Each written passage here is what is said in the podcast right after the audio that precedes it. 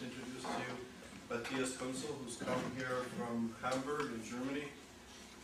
Matthias, as some of you obviously know, has written prolifically on the issues of Islamicism, of Islam extremism, and anti-Semitism. Matthias has his PhD from Hamburg, and he has a position at the Technical College in Germany, in Hamburg. He's written prolifically on issues of Iran, Islamicism, and Hezbollah. His recent book is entitled Jihad and Jew Hatred, about the new Jewish anti-Semitism. And we're honored to have you here today. And just as a point, Professor Dory Lau was here, and I think in 2003 you were the keynote speaker at a session that you organized. And I think there's a lot of controversy. So maybe today it's a good sign that you're dealing with similar issues and there's not so much controversy. And I think people realize that this is a very important issue that warrants attention and serious scholarly debate and analysis. So thank you for being here.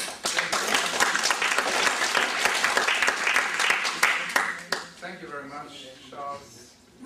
Good afternoon, ladies and gentlemen. Thank you very much for inviting me here to speak at this outstanding lecture series. This is a great pleasure for me to be here, and I'm very grateful for the opportunity to present to you today and discuss one of the most explosive issues of the day. Look at this Thursday's new headlines. President Bush is discussing with Iraqi Prime Minister Al-Maliki about Iran. Condi Rice is meeting with Palestinian President Abu Abbas, and the main topic will be Hamas. And even my fellow German, who happens to be the Pope, is conducting discussions on radical Islam right now in Ankara. Each of these events is in one way or another related to our very topic today. And now down to business. Nobody here will have forgotten the horrors of the most recent Middle East war, which took place this summer. But who still remembers the hoax of the previous summer, in 2005, when Israel, despite massive internal resistance, pulled all its troops and settlers out of Gaza? Back then, many people hoped that the Gaza Strip would develop into a modern Palestinian region that could form the nucleus of a Palestinian state alongside Israel. But what happened was the opposite. Almost immediately, this territory was transformed into an outpost in a war against Israel, as new weapon dumps and arms factories sprang up everywhere. From Gaza, Islamists bombarded the Jewish state with hundreds of Qassam missiles. Why? It was the same story in southern Lebanon.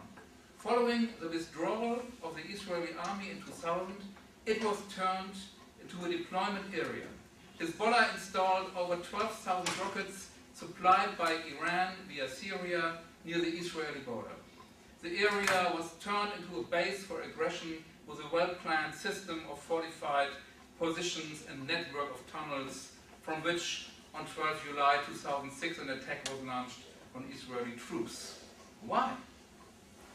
In both Gaza and Lebanon, the possibility existed for a normalization of relations with Israel, leading in all probability to an economic upturn.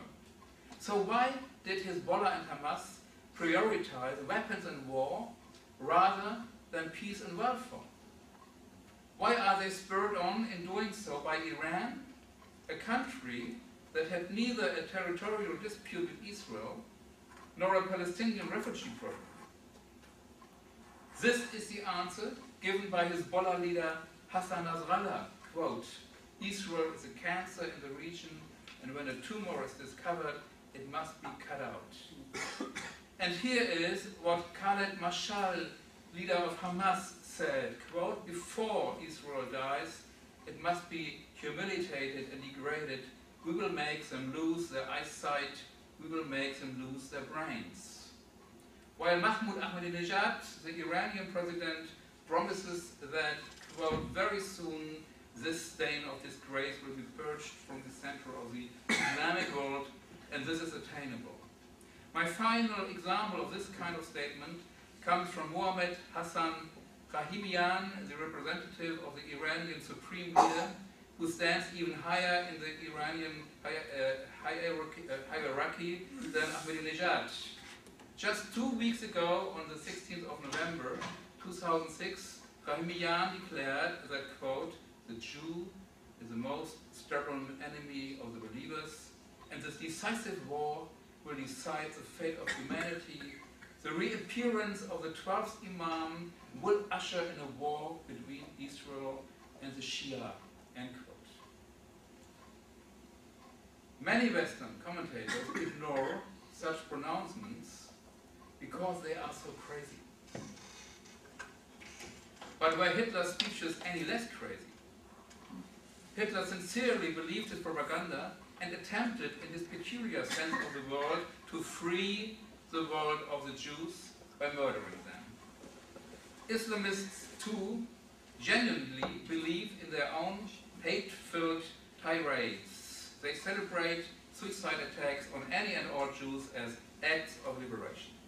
The fact that people who are not Islamists participate in this jubilation reveals a second similarity with the Nazi era. I'm referring here to the impact of anti-Semitic brainwashing techniques which have been refined since the days of Joseph Goebbels. One of the instruments of this brainwashing is a Hezbollah satellite TV channel, Al-Manar, which reaches millions of people in the Arab and Islamic worlds. Its popularity is due to its countless video clips which use exciting graphics and stirring music to promote suicide bombing. Indeed, Al-Manar has made the Protocols of the Elders of Zion, Hitler's textbook for the Holocaust, into a soap opera. Episode by episode, the series peddles the fantasy of the Jewish world conspiracy. Jews unleashed both world wars, Jews discovered chemical weapons, Jews destroyed Hiroshima and Nagasaki with nuclear bombs. In short, Jews have brought nothing but death and destruction upon humanity. The most bloodthirsty themes are brought into Muslim family homes by Al-Manar. In one such scene, a rabbi says to a young Jew, quote, "We have received an order from above. We need the blood of a Christian child for the unleavened bread for the Passover feast." In the following shot, a terrified youngster is seized from the neighborhood. Then the camera zooms in on the child for a close-up, his throat being cut. The blood spurts from the wound and pours into a metal basin. Here, medieval anti-Semitism is being drummed into the collective consciousness of normal Muslim families with a suggestive force comparable to that of Nazi productions such as the film Jud Süß. A child who has seen this scene of slaughter will be affected for the rest of his life. It will take generations to remove this mental poison from people's minds. When the Hezbollah provoked war with Israel broke out in summer 2006, this investment in mass anti-Semitism paid off. Think of the pictures of the dead civilians in Lebanon and of the children of Beit Hanun killed by a stray Israeli shell. When Israel's army is compelled to defend itself, the results are not pretty for either side. But what is decisive is the context in which one views such images. Where the emotional infrastructure of anti-Semitism has been built up by a steady stream of propaganda over many years, the meaning of such images is self-evident. By such means, an eliminatory hatred of Israel and the Jews has been fostered on a mass scale, including in people who have nothing to do with Hezbollah. Sheikh Hassan Nasrallah, who as a leader of Hezbollah is responsible for Al-Manar, can feel satisfied. There is yet another point of contact with National Socialism, albeit a bizarre one, and that is Holocaust denial, as posed by the Iranian president with the acclaim of Hamas and Hezbollah. Here, either the dead are murdered a second time, since it is denied that they were killed the first time, or the victims are subjected to anti-Semitic mockery, as in the Iranian cartoons, one of which showed Anne Frank in bed with Hitler. This is to us unimaginable malice, but it is nonetheless a part of Iranian foreign policy. I will return to this issue later. The fact is that not a single Muslim or Jew would have been killed this summer if Hamas and Hezbollah had decided to pursue peace rather than war. Once again, Judeophobia has led to a terrible suffering. Peace in the Middle East requires a struggle against this hate propaganda, but what is the reason for this hatred? Is it Zionism and Israeli policies? Or might it be that Judeophobia is an integral part of Islam? Why and how did anti-Semitism come to the region? These are the issues I want to address now. The approach I intend to take is a historical one. So my talk centers on four excursions into history. The first takes us back 80 years. What were the relations between Jews and Muslims like in the Egypt of the 1920s? Prepare yourself for a surprise.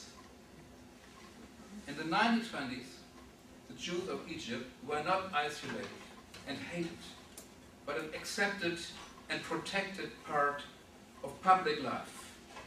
They had members of parliament, were employed at the royal palace, and occupied important positions in the economic and political spheres.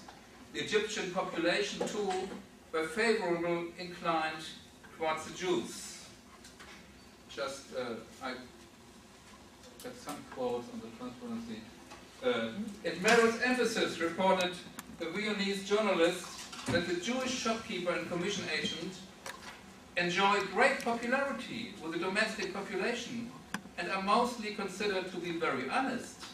End quote.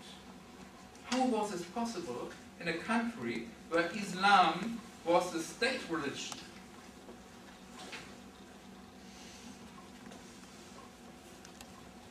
Astonishingly, the century-long history of Islamic modernism is now entirely forgotten. This phase began at the start of the 19th century, reaching full bloom between 1860 and 1930. For example, in 1839, the Ottoman Sultan decreed equality for Jews and Christians in 1956, this equality was established in law. This measure was motivated not only by pressure from the European colonial powers, but also by the desire of the Ottoman elite to draw closer to European civilization. Of course, the demi status of the Jews meant that their situation did not improve everywhere and at once. Some Jewish communities in some Arab lands still suffered humiliations, but at least in the urban centers, Jews were permitted to become members of parliament, hold government posts, and after 1909 were recruited into the military. In the 1920s, the bulk of the Islamist elite no longer lived under Sharia law. Kemal Atatürk's regime abolished it in Turkey in 1924. In 1925, Iran began to secularize under Reza Shah.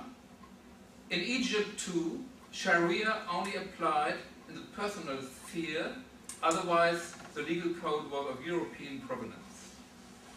In this period, rather than the nation being a subunit of Islam, Islam was a subunit of the nation in which Muslims, Christians and Jews enjoyed equal rights. The Zionist movement was likewise accepted with an open mind. For example, the editor of the Egypt's daily Al-Akham wrote,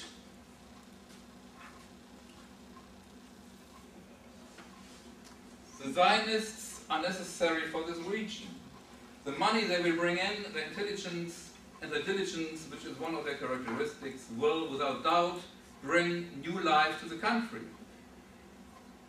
In the same way, the former Egyptian minister Ahmed Saqi wrote in 1922 that, quote, "The victory of the Zionist idea is a turning point for the fulfillment of an ideal which is so dear to me, the revival of the Orient."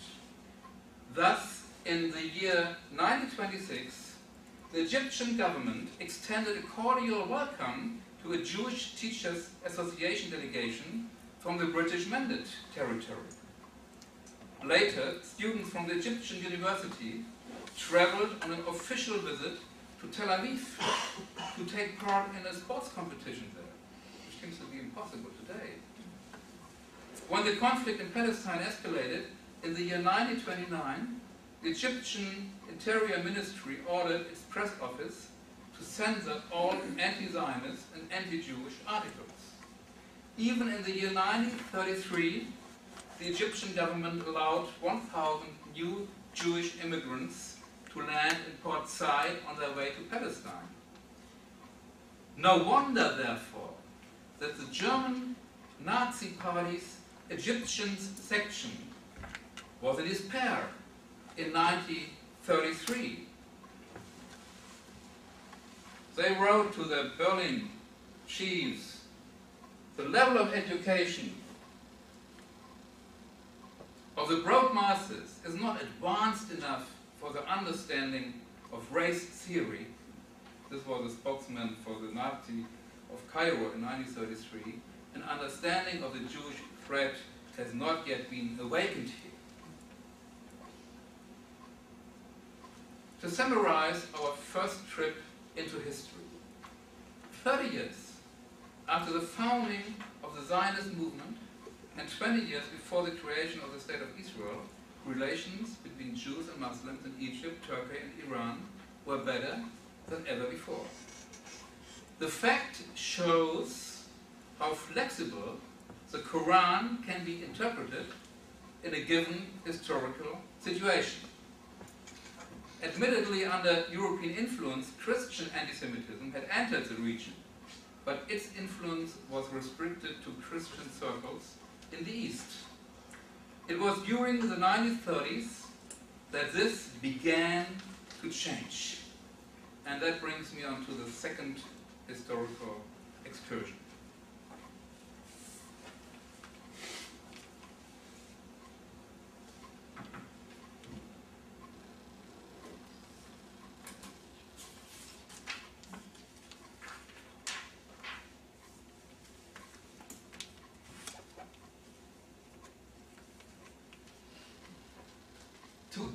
Islamic traditionalists, this advance of modernity was an outrage. Their resistance lays the groundwork for what is commonly described nowadays as the Islamist movement, that is to say, a movement combining Islamic fundamentalism with jihad in the sense of permanent holy war. It was from the outset both anti-modern and anti-Jewish. Its three leading protagonists were Amin al-Husseini, appointed Mufti of Jerusalem in 1921, the Syrian Sheikh Izz al-Din al-Qassam, killed in 1934 by British soldiers, and the charismatic Hassan al-Banna, who founded the Egyptian Muslim Brotherhood in the year 1928. Their common teacher was Rashid Rida, a religious scholar heavily influenced by the Saudi Wahhabites. Rida's three prominent students followed their master in demanding a return to Sharia law and traditional Islam as so to drive Western civilization from Palestine and the Arab world before going on to defeat it throughout the world. Sadiophobia was a declaration of war on the invasion of the world of Islam by liberal ideas. Nowhere was the impact of this invasion so divisive as in Palestine, as a mufti complained to a conference of religious teachers, the Jews have also spread their customs and usages that are opposed to our religion and to our whole way of life. Above all, our youth is being morally shattered. The Jewish girls who run around in shorts demoralize our youth by their mere presence. And there are a lot of statements like this. For al-Husseini, Jerusalem was the focal point of the rebirth of Islam in its pure version. And Palestine was a center from which the struggle against modernity and the Jews was to start.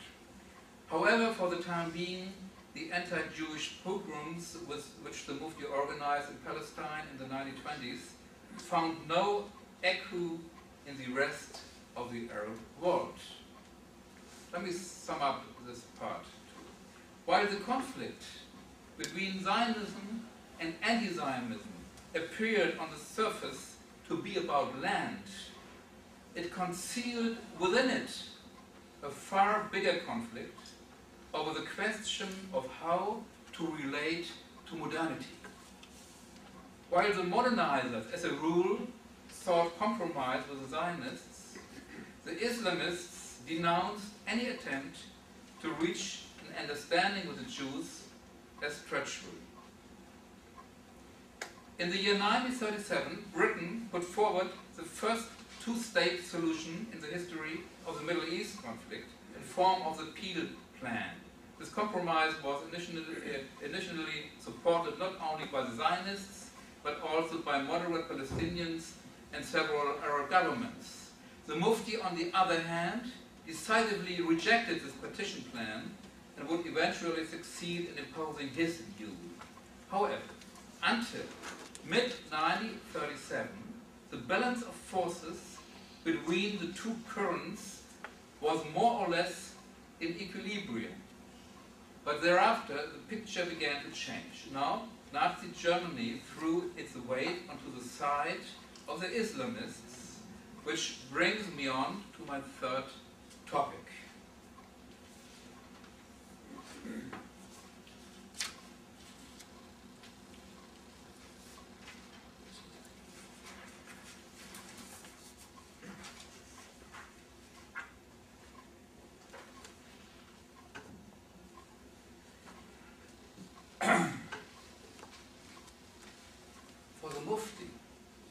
Germany was more than simply an ally in the struggle against France and Britain. He knew the nature of the Nazi regime, and for that very reason was seeking an alliance with it as early as spring 1933.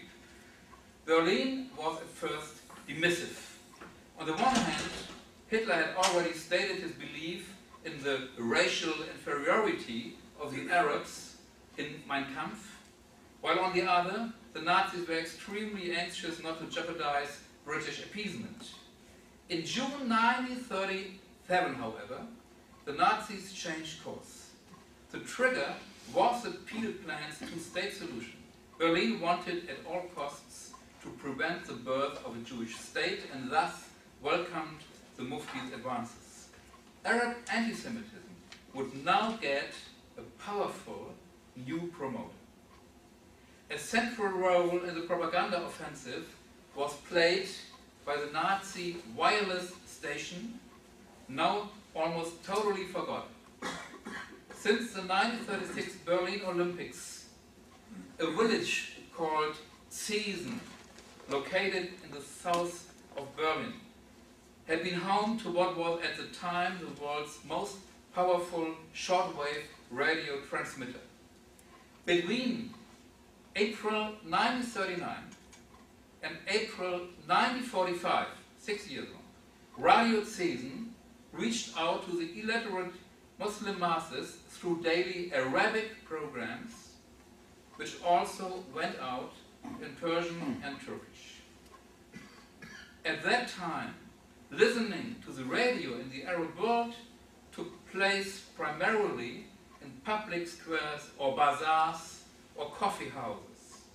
No other station was more popular than this Nazi Zeesen service, which skillfully mingled anti-Semitic propaganda with quotations from the Quran and Arabic music.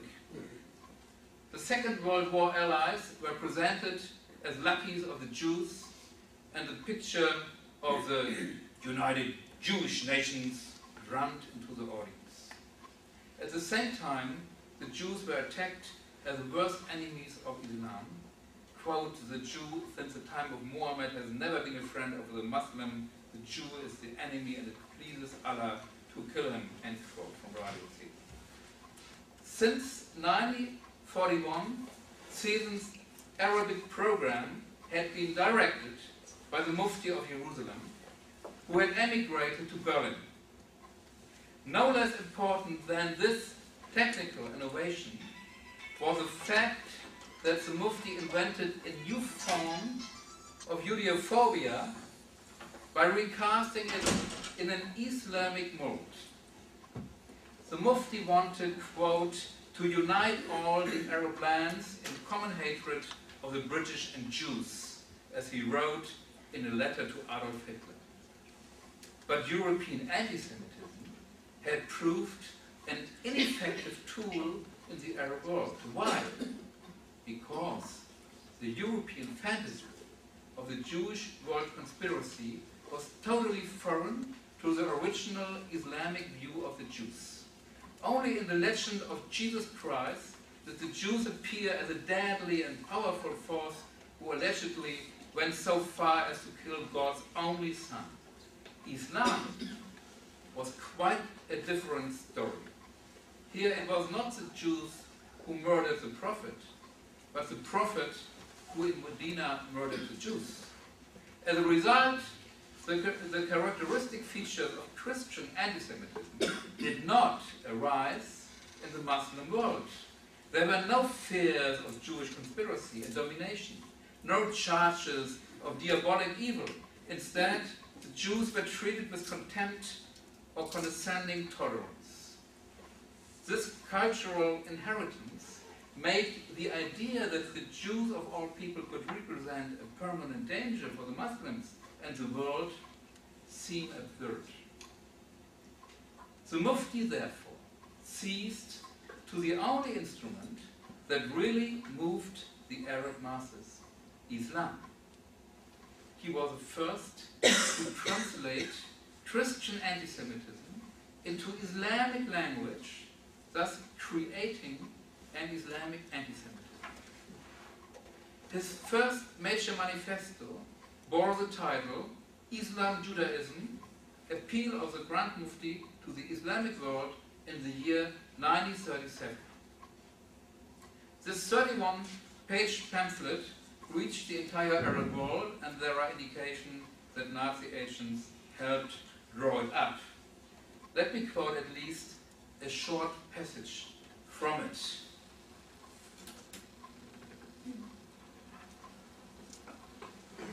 The struggle between the Jews and Islam began when Muhammad fled from Mecca to Medina. The Jewish methods were, even in those days, the same as now, as always. Their weapon was slander. They said that Muhammad was a swindler. They began to ask Muhammad senseless and insoluble questions, and they endeavored to destroy the Muslims. If the Jews could betray Muhammad in this way, how will they betray Muslims today? The verses of the Quran and Hadith prove to you that the Jews were the fiercest opponents of Islam and are still trying to destroy it, and so on and so forth. The whole time, 31 pages. So what we have here is a new popularized form of Judeophobia based on the Oriental folktale tradition, which moves constantly back and forth between the 7th and 20th centuries. Classical Islamic literature had, as a rule, treated Muhammad's clash with the Jews of Medina as a minor episode in the Prophet's life.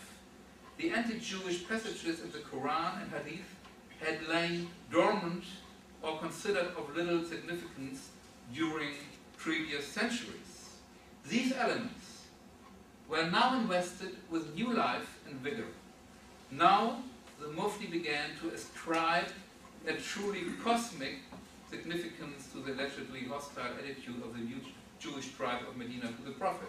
Now he pit out the occasional outbursts of hatred found in the Quran and Hadith and drummed them relentlessly into the minds of Muslims at every available opportunity, including via the Arabic shortwave radio station in Berlin. Radio Zeesen was a success not only in Cairo. It made an impact in Tehran as well. One of its regular listeners was a certain Ruhollah Khomeini.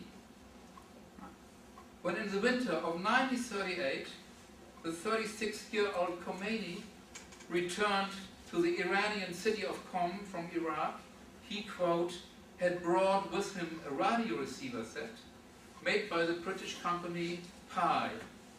The radio proved a good buy. Many mullahs would gather at his home, often on the terrace in the evenings, to listen to Radio Berlin and the BBC, writes his biographer Amir Taheri. Even the German consulate in Tehran was surprised by the success of this propaganda.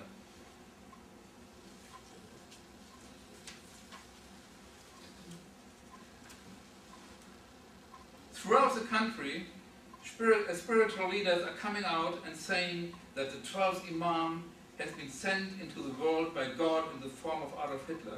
We learn from a report to Berlin in February 1941. So, quote, without any legation involvement, an increasingly effective form of propaganda has arisen which sees the Führer in Germany as the answer to every prayer. One way to promote this trend is sharply to emphasize Muhammad's struggle against Jews in the old days and that of the Führer today, end quote. While Khomeini was not a follower of Hitler, those years may well have shaped his anti-Jewish attitudes which are expressed today by Ahmadinejad.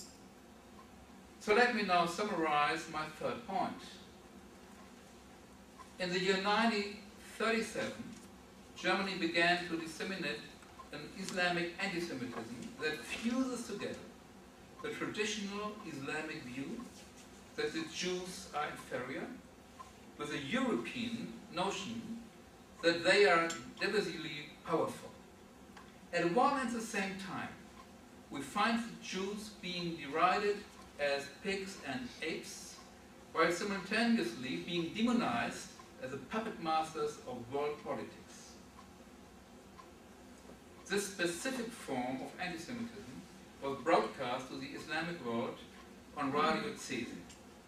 At the same time, the Egyptian Muslim Brotherhood was being heavily subsidized by Nazi Germany and its anti-Jewish agitation promoted. There could no longer be any talk of a balance between Islamic modernizers and Islamists.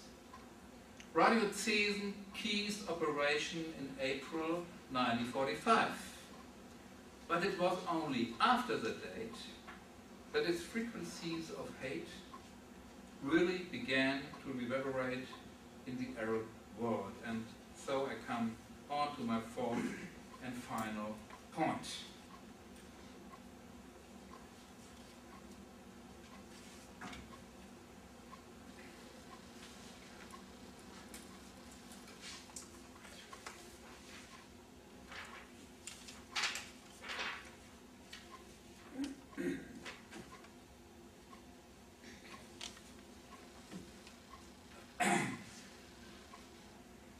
After 8th of May, 1945, National Socialism was placed under the ban virtually throughout the world. In the Arab world, however, Nazi ideology continued to reverberate.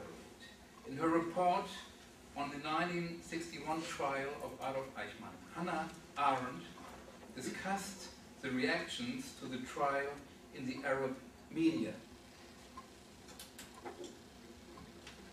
Newspapers in Damascus and Beirut, in Cairo and Jordan, did not hide their sympathy for Eichmann or their regret that he had not finished the job. A broadcast from Cairo on the day the trial opened even injected a slightly anti-German note into its comments, complaining that there was not a single incident in which one German plane flew over one Jewish settlement and dropped one bomb on it throughout the last war. The heartfelt wish to see all Jews eliminated was also expressed in April 2001 by the columnist Ahmad Araga of Egypt's second largest daily, the state-controlled Al Akbar.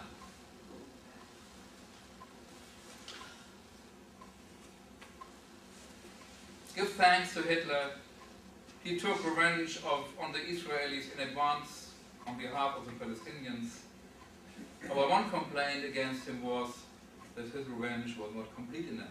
And quote, I can give you many more quotes like that. Manifestly, following the 8th of May, there occurred a twofold division of the world.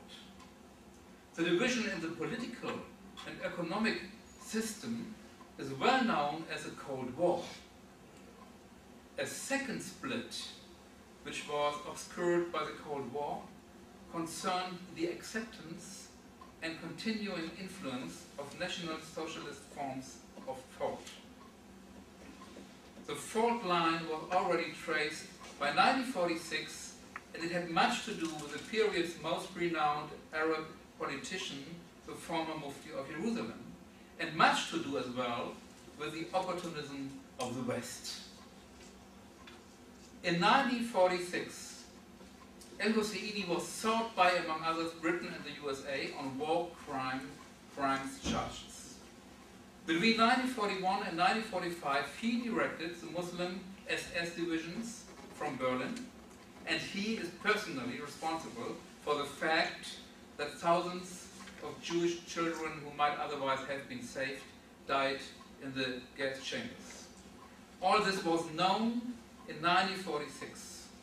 Nonetheless, Britain and the USA chose to forego criminal prosecution of Husseini in order to avoid spoiling their relations with the Arab world. France, in whose custody Husseini was being held, deliberately let him get away. The years of Nazi Arabic language propaganda had made the Mufti by far the best known political figure in the Arab and Islamic world. But the 1946 de facto amnesty by the Western powers enhanced the Mufti's prestige even more. The Arabs saw in this impunity, wrote Simon Wiesenthal in the year 1946, quote, not only a weakness of the Europeans, but also absolution for past and future occurrences. A man who is an enemy number one of a powerful empire, and this empire cannot fend him off, seems to the Arabs to be a suitable leader. Now the pro-Nazi past began to become a source of pride, not of shame. When on the 10th of June 1946, the headlines of the world press announced the Mufti's escape from France, the Arab quarters of Jerusalem and all the Arab towns and villages were garlanded and deflagged, and the great man's portrait was be seen everywhere, reports a contemporary observer. But the biggest cheerleaders for the Mufti were the Muslim brothers, who at that time could mobilize 1 million people in Egypt alone. It was they, indeed, who had organized the Mufti's return and from the start defended his Nazi activities from any criticism. The two opposed views of the Holocaust collided in November 1947 in the General Assembly of the United Nations. On the one side were those who considered the Shoah a tragedy and therefore argued for a partition of Palestine and the founding of two Palestine states, an Arab Muslim state and a Jewish state. On the other, those who opposed a two-state solution in principle, and whose most influential representative was none other than Amin al-Husseini, yet again playing the role of spokesman for the Palestinian Arabs. On al-Husseini's view, just a second, I got a transparency.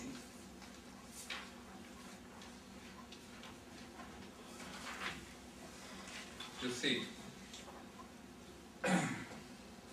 On al-Husseini's view, the Arabs, quote, should jointly attack the Jews and destroy them as soon as the British forces have withdrawn from the Palestinian Mandate territory. The Muslim Brotherhood likewise interpreted the United Nations resolution from the standpoint of its anti-Semitic worldview. Hassan al-Banna, the Brotherhood's leader, quote, considered the whole United Nations intervention to be an international plot carried out by the Americans, the British, and the Russians under the influence of Zionism, end quote. So, as in 1946, with the triumphant return of the Mufti, in 1947, the reality of the Holocaust was denied a second time. But there was yet a third viewpoint to be found in the Arab world in 1947, that of those who were not interested in the Holocaust for its own sake, but who supported the partition plan for pragmatic reasons. Particularly in Palestine, there were many Arabs who were in favor of partition because they knew that the fight against partition was futile because the Arabs had no arms and the Jews had the support of the United States and Britain, or because they were among the tens of thousands of laborers who advanced the Jewish economy, especially by working in the citrus groves.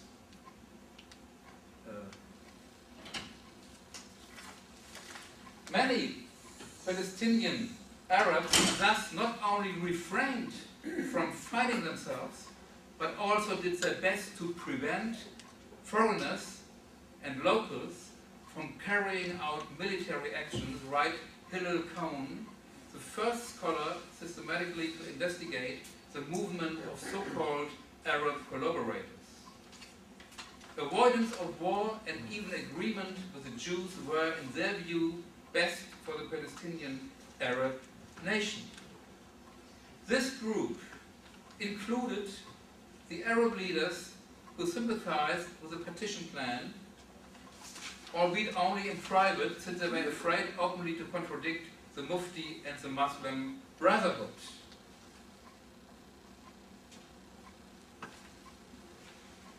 Among them were Abdullah, Emir of Transjordan, Sidki Pasha, Prime Minister of Egypt, Abd al-Rahman Assam, head of the Arab League, and Muzahim al-Pashashi, former Prime Minister of Iraq, who argued that, quote, eventually there would have to be an acceptance of the Jewish state's existence, but for now it was politically impossible to acknowledge this publicly. To do so, he said, would cause a revolt in Iraq. So the cowardice of the Arab leaders and the cynicism of the West, who let the Mufti escape, paved the way for one of the most fateful watersheds of the 20th century, the Arab military assault on Israel in the year 1948.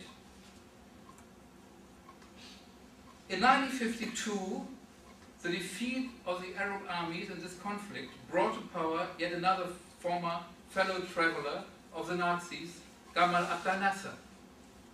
Nasser had the Protocol of the Elders of Zion disseminated throughout the Arab world, and in 1964 was still assuring the Deutsche Nationalzeitung that, quote, the lie about the 6 million murdered Jews is not taken seriously by anyone, end quote. Now, it was the turn of the Soviet Union to find no difficulty in overlooking the anti-Semitism and Holocaust negationism of an ally. Moreover, Nasser employed many of the Nazi war criminals who had evaded justice through fleeing to Egypt in their former sphere of expertise, the anti-Jewish propaganda. After Nasser's military campaign against Israel also failed miserably in the Six-Day War of 1967, the previously incited hate against Jews was once more radicalized in an Islamist direction. Nasser's anti-Jewish propaganda was still accompanied by a fondness of life's pleasures. Now, anti-Semitism was mixed with the Islamists' hatred for sensuality and joy in life, and popularized a religious resistance against all corruptors of the world. Now, it was discovered that not only was everything Jewish evil, but that everything evil was Jewish. Thus, the most important manifesto of Islamist anti-Semitism, the essay Our Struggle with the Jews by the Muslim brother Said Qutb, distributed in millions of copies throughout the Islamic world with Saudi Arabian help, declares, with allusions to Karl Marx, Sigmund Freud, and Emile Durkheim, that the Jews are responsible for the worldwide moral and sexual decline. Quote, behind the doctrine of atheistic materialism was a Jew, behind the doctrine of animalistic sexuality was a Jew, and behind the destruction of the family and the shattering of sacred relationships in society was a Jew. Now Palestine was declared sacred Islamic territory, where Jews should not be allowed to govern even a single village, and Israel's destruction a religious duty. Intellectual devastation now spread unimpeded. Jews started to be denigrated by reference to verses in the Quran as pigs and apes, and the claim that the consumption of non-Jewish blood was a religious right for Jews was offered up as a scientific discovery. The first victims of the Islamist turn were the Muslims themselves. The struggle against depravity means suppression of one's own sensual needs, and the return to sacred social bonds means the archaic subjugation of women. With the Iranian Revolution in 1979, Islamism gained its first great victory. 3 years later, Hezbollah, under the influence of Khomeini, began systematically to use human beings as bombs. The hatred of Jews was not greater than the fear of death. Whenever the possibility of a peaceful solution appeared on the horizon, it would be drowned in the blood of suicidal mass murders. The first major series of suicide bombings began in Palestine in 1993, at precisely the moment when the Oslo peace process was underway. It was resumed in October 2000 after Israel withdrew from Lebanon and had made its most far-reaching concessions yet to the Palestinian side of Camp David. It was the same logic that dictated that in 2005 Israel's withdrawal from Gaza would be met by a hail of rocket attacks. So, what overall conclusions can be drawn from our short historical survey? 3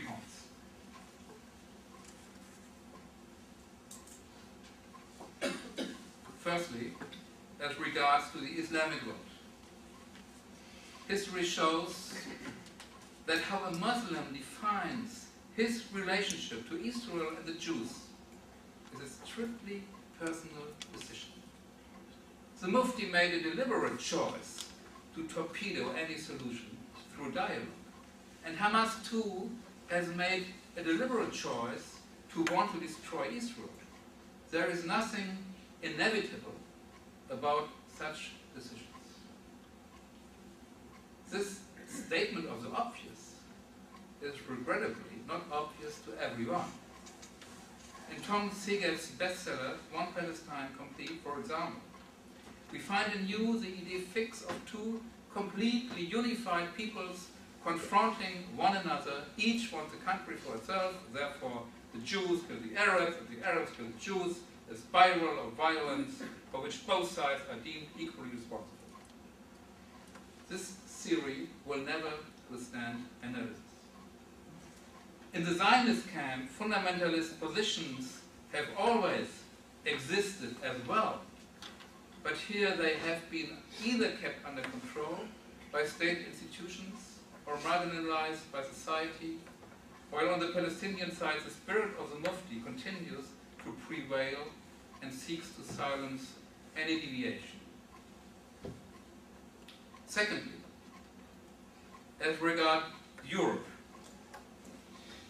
here we can see how catastrophic the consequences of European appeasement of Islamism have been and are today.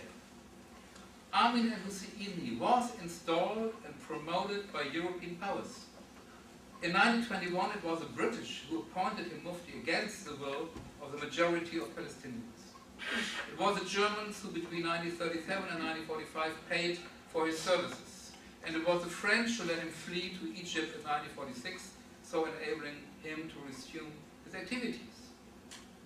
Despite this co-responsibility for the situation, Europe's politicians and media continue to refuse to recognize the existence of the Islamist anti-Semitism of Hezbollah and Hamas.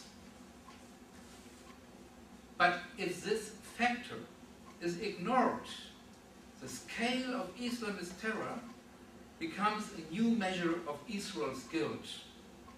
The principle then is, the more barbarous anti-Jewish terrorism becomes, the more guilty Israel is. However, those who make Israel the scapegoat for Islamist violence are not only dancing to the Islamist tune, they are also subscribing to the latest version of the hoary old European anti-Semitic notion that the Jews were behind everything bad, even when they are themselves the victims. The absence of clarity is thus the beginning of complicity. Finally, on anti-Semitism itself.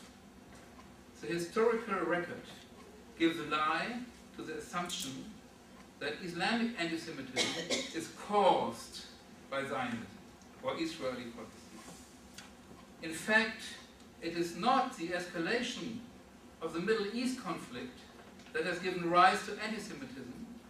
It is rather anti-Semitism that has given rise to the escalation of the Middle East conflict again and again.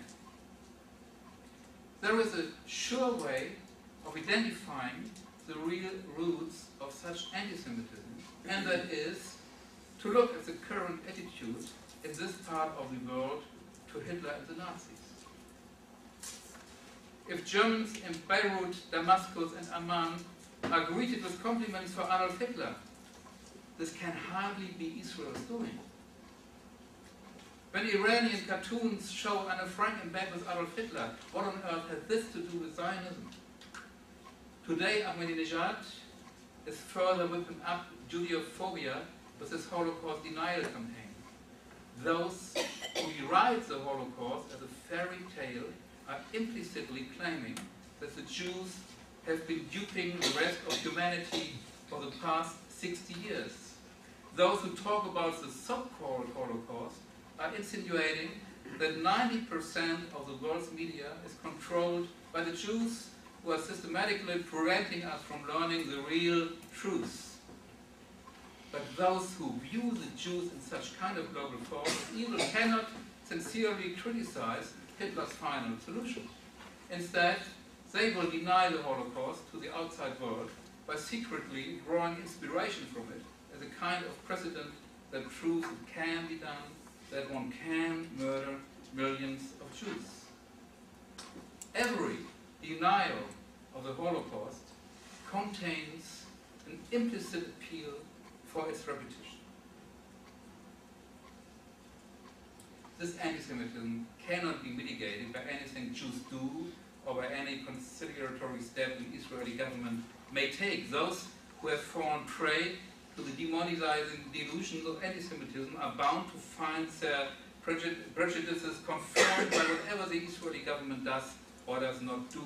Islamic anti-Semitism has nothing to do with ethnic characteristics or cultural peculiarities. In fact, what we are seeing is a revival of Nazi ideology in a new garb. Let me therefore end with an appeal by a Muslim, the scholar of Islam, Bassam Tibi, who was invited also to this lecture series, quote, "Only when the public take the appropriate stand against the anti-Semitic dimension of Islamism will it be possible to say that they have truly understood the lessons of the Holocaust." Thank you very much.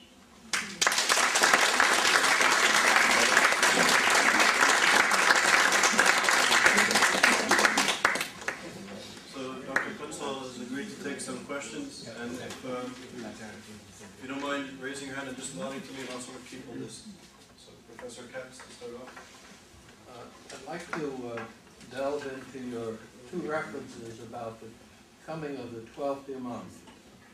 It's my understanding that among the Shia Muslims that there is a religious fervor which, coupled with the feeling that apocalyptic events such as a nuclear war might very well lead to the coming of the 12th Imam.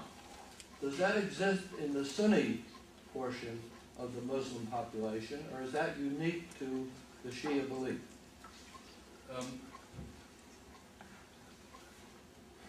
There are some references in the Sunni religion as well in this part of Muslim, but it's much more stronger in Shia. So we have it in both parts in a way, but in Shia it's a real, true, everyday religion.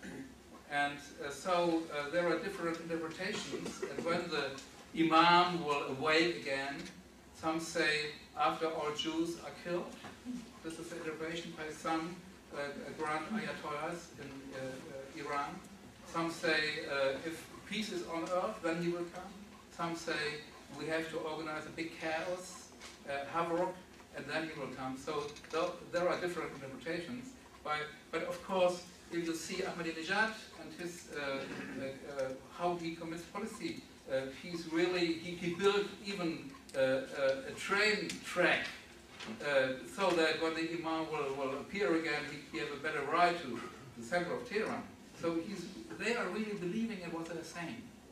It's not a joke, it's not, you know, and it's very, very important for us to try to take every word seriously. And therefore, I appreciate the question. This is a very important point. I'm glad you started the talk by talking about the good relations between Jews and Muslims in Egypt in the 1920s, being the grandson of a woman who used to go around her neighborhood and turn out people's lights on Friday nights because most of her friends were Jewish. And I've always been proud of the fact that Egypt doesn't have the same disgusting history against the Jews that Europe has had. But I don't think that your hypothesis really explains the position of Jews in Egypt well into the 50s, because you've given many quotes about from Hassan al-Banna and many other people saying all types of things, but there were over 100,000 Jews that lived in Egypt well into the 50s. Could you list for us, with all this rabid Nazism in Egypt, how many hundreds of Jews were killed? If there were, as you said, 1 million people in the Islamic Brotherhood, in Muslim Brotherhood, how many hundreds or thousands of Jews were killed? And could it be, so you didn't really consider the alternative hypothesis, which is that, you know, 700,000 Palestinians were, you know, pushed out of Israel, you know, and the gang rapes that Eddie Morris talks about and so on.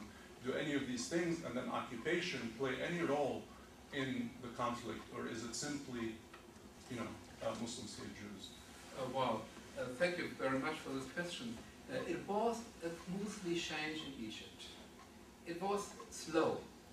For example, when the Muslim Brotherhood in the year 1936, 1937 wanted to get the mosques as a place for incitement against Jews, the official imams forbade it. They were against inciting Jews at that time. Al-Azhar was led by an imam who didn't want to have anti-Jewish incitement. in his mosque at that time. So it was a very smooth and slow development until a lot of people expected a wobble with very much joy in the Second World War later, in 1942. And, we don't have massacres or something like that. The very first pogrom against Jews in Egypt took place in November 1946, which is remarkable, isn't it? After Auschwitz occurred and everything. So this very first pogrom took place in about, I have to look up in my book, it's written down, about 5 or 6 Jews were killed, not more. So you have to relativize this. Is what, there were no big massacres like that. But there was a mood that encouraged the Muslim Brotherhood to do such things. And of course, this was also at the same time a kind of incitement against Zionism, against Israel, and against peace with this new state, and of course incitement also against this kind of two-state solution decided by the United Nations Council. So I think there is certainly an interrelationship between developments in the Middle East and the existence of Israel and the mobilization of anti-Semites around the world all the time. But these are, the relationship is not a cause, it is more or less a pretext. And if you, for example, listen to the Islamists, if you listen to Ahmadinejad, he's saying that the big struggle began 300 years ago, or 400 years ago, hundreds of years ago. So for him, the Middle East conflict is a kind of pretext in order to fight with more efficacy the liberal ideas of modernity. And so I think we have to make a very, very clear separation. Certainly the policy of Israel government, like that of any other government, may give rise to anger and criticism, but no Israeli policy, however deserving of criticism it may be, makes plausible the anti-Semite assumption that, for example, Washington is ruled by Jerusalem and that the Pesach meal is prepared with the blood of murdered children. So we have to make a big separation between those both things. And when you mention the 700,000 Palestinians, well, I think that, what a social scientist has to do is to reduce suffering in the world. So empathy is something universal, also with these Palestinians. But if you see the history, you see only 2 leaders of the Palestinian people, the Arab Palestinian people, only the Mufti of Jerusalem and Arafat, who was chosen by the Mufti, by the way. So this is a terrible history, and those leaders always ignored the wish to live in a way. So I think it is very important, in this summer in 2007, the book of Hillel Cohen will be published by the University of California Press about all those Arab Palestinians who were in favor of a peaceful solution, lived side by side with the Zionists. The PLO history systematically ignored these factors, and we are very much influenced by the PLO historiography. So I think it's very, very necessary that we will get a real picture of what the Palestinian Arabs thought at different times. And then we will see the picture is much more complicated that people very often think. May I ask, you even talked a lot about an analogy or a similarity or even an identity between Hitler's attitudes and the Islamic attitudes that you spoke to. I want to ask your view about another possible similarity that would follow from that. It seems to me it is absolutely clear that with Hitler and the people who thought like him, this was a struggle to the death, one side or the other. That is to say, either he had to be simply eliminated, and not just him, but the whole range of people who thought like him, or the Jews were in mortal danger. Would you say the same thing about the current situation in the Middle East, that this is, as you have portrayed it and given the power of the analogy, this is simply a struggle to the death on one side or the other? Well, if you hear some statements by imams, they are saying the time of liberation, of redemption will come once they do this. It's not this kind of struggle of death, but redemption. And, we will be free if the Jews are killed. So you have very often these kind of statements. But I think, we have to compare Islamism with National Socialism. We can't equate it. And the anti-Semitisms are different. I will tell you why. One point is that, for example, Islamists, of course, are fundamentalists, which means they think Charles Darwin was sent by the Jews in order to falsify the Quran. The Quran says another story about the evolution of man than Charles Darwin did. So the Islamists deny everything Charles Darwin had written. And it's very dangerous to have a positive point of view concerning Charles Darwin within their groups of people. So they are not racist in that way, which means the National Socialists, they had a racist understanding, social Darwinism, about races above and lower, and so you don't have the word halbjude in Islamic language, which is a racist word, a half-Jew. This is only connected to the biological racism of Europe, of modernity in Europe. In Islam, it's quite another thing. You also have disabled people are very, very honored within Islam. And you don't have, the desire to kill the last baby, which is Jewish, and the last grandfather, which is Jewish, from every part of Europe. This is very special Nazi ideology, and this is, of course, a singular event, which will not repeat in this way. And so there is a differentiation. That is the reason why, for example, it's possible for Jews to survive in Tehran at the time with Ahmadinejad. Although I also think sometimes that the Jews in Tehran are a good thing to blackmail Israel, not to do anything. He can revenge with the Jews in Tehran. So there are different, explanations, but it's not identical. You have to make this separation concerning racism, and racism is a very European modern ideology.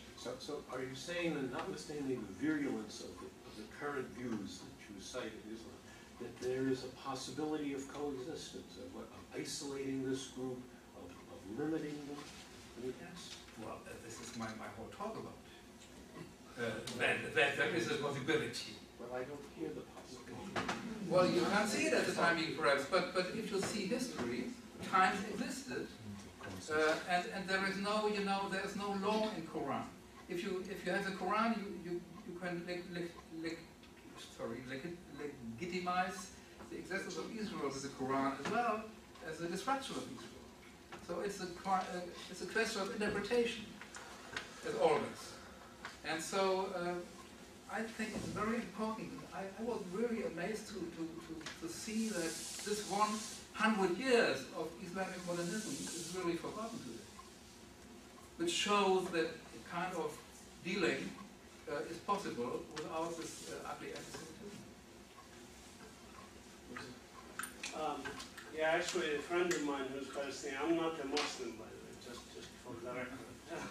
But a friend of mine who's Palestinian Muslim said, if you go to this talk, you should thank you and Charles Morrow for Zionists like you who are picking a fight with the whole Muslim world, essentially, because that mobilizes the Muslim world to come help us.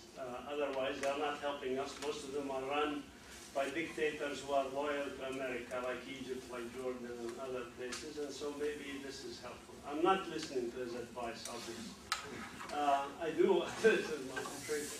I do want to say a couple of things. You had a selective historiography. For example, when you talk about Hitler, Rahimah's book Mein Kampf also lists Muslims and Arabs as basically subhuman, as that they are also like...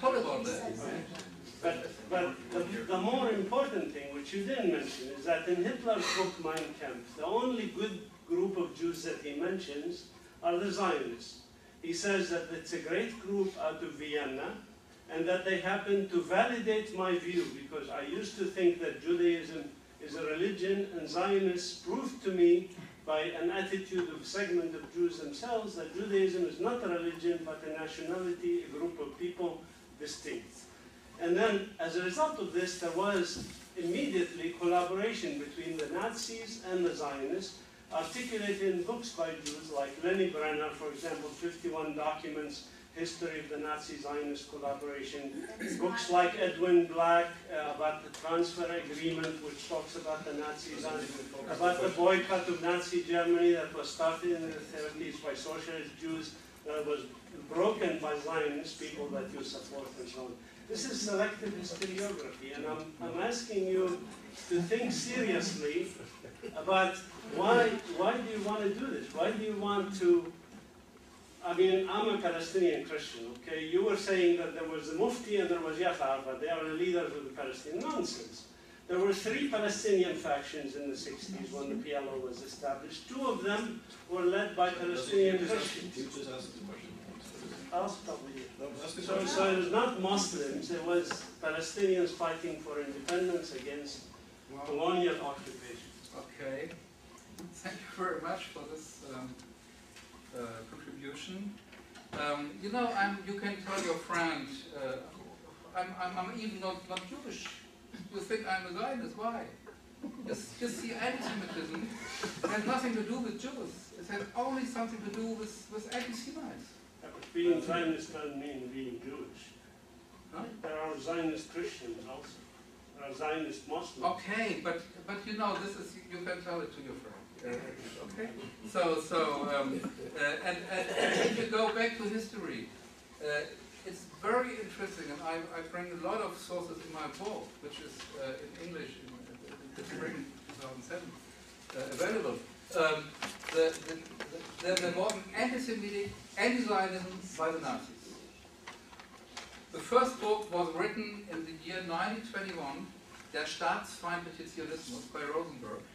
It was an anti-Zionist book, of course, and they always hated the idea that the Zionists could form an own state in Palestine. And Hitler wrote in Mein Kampf that this kind of state mustn't be, and we have to fight it.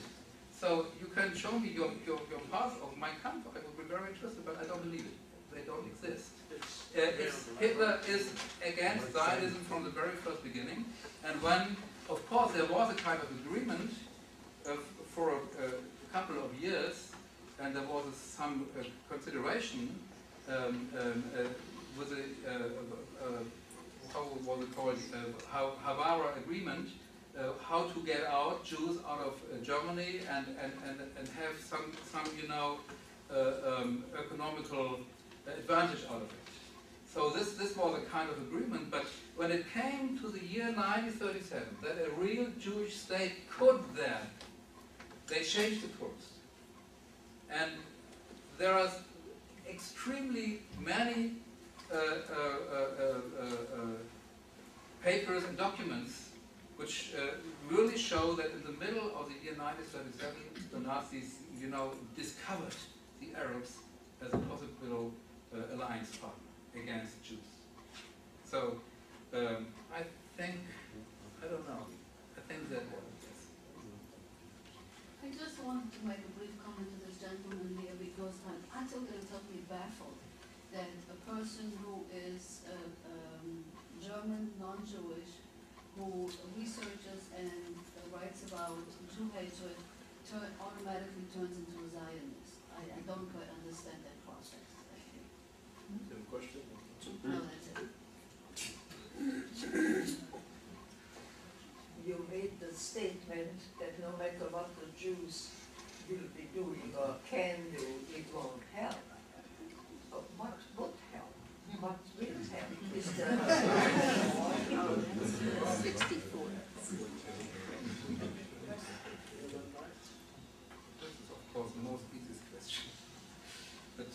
practical help? Well, of course,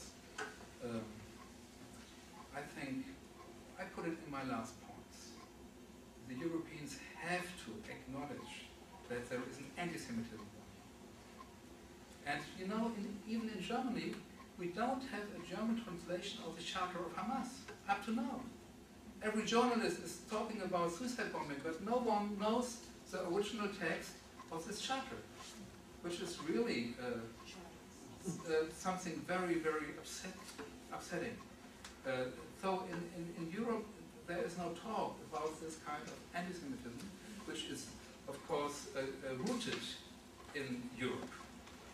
So this is a big contradiction. So I think this is one of the very, very important points to show the public and to show journalists and to make this well known, that there is a real, like Nazi anti-Semitism, not the same, but in the new garb, anti-Semitism going on in these parts of the world.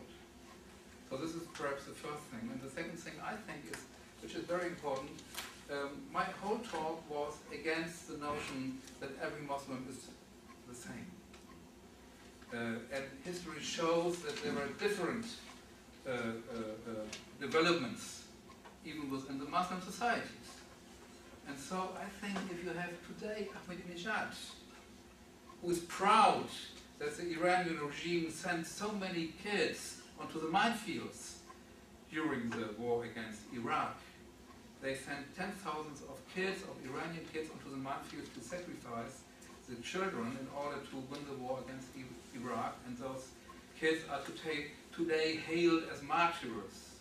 So it's really a kind of a loving of death, a longing for death, and they also invented in the following years this kind of suicide bombing. So in my opinion, you have two directions.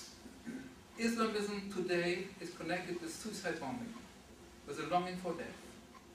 And I don't believe that the majority of the Muslim people of the world are going to long for death. I think they love life as we all love life. So I think this question has to be raised. What direction do we want to go? And there's a very good example, for example, the American policies when Ahmadinejad made his letter to Bush a couple of months ago. You remember the big letter from Ahmadinejad to Bush and so on and so forth. I think the Bush administration in this special point failed to consider the text in terms of its inherent logic.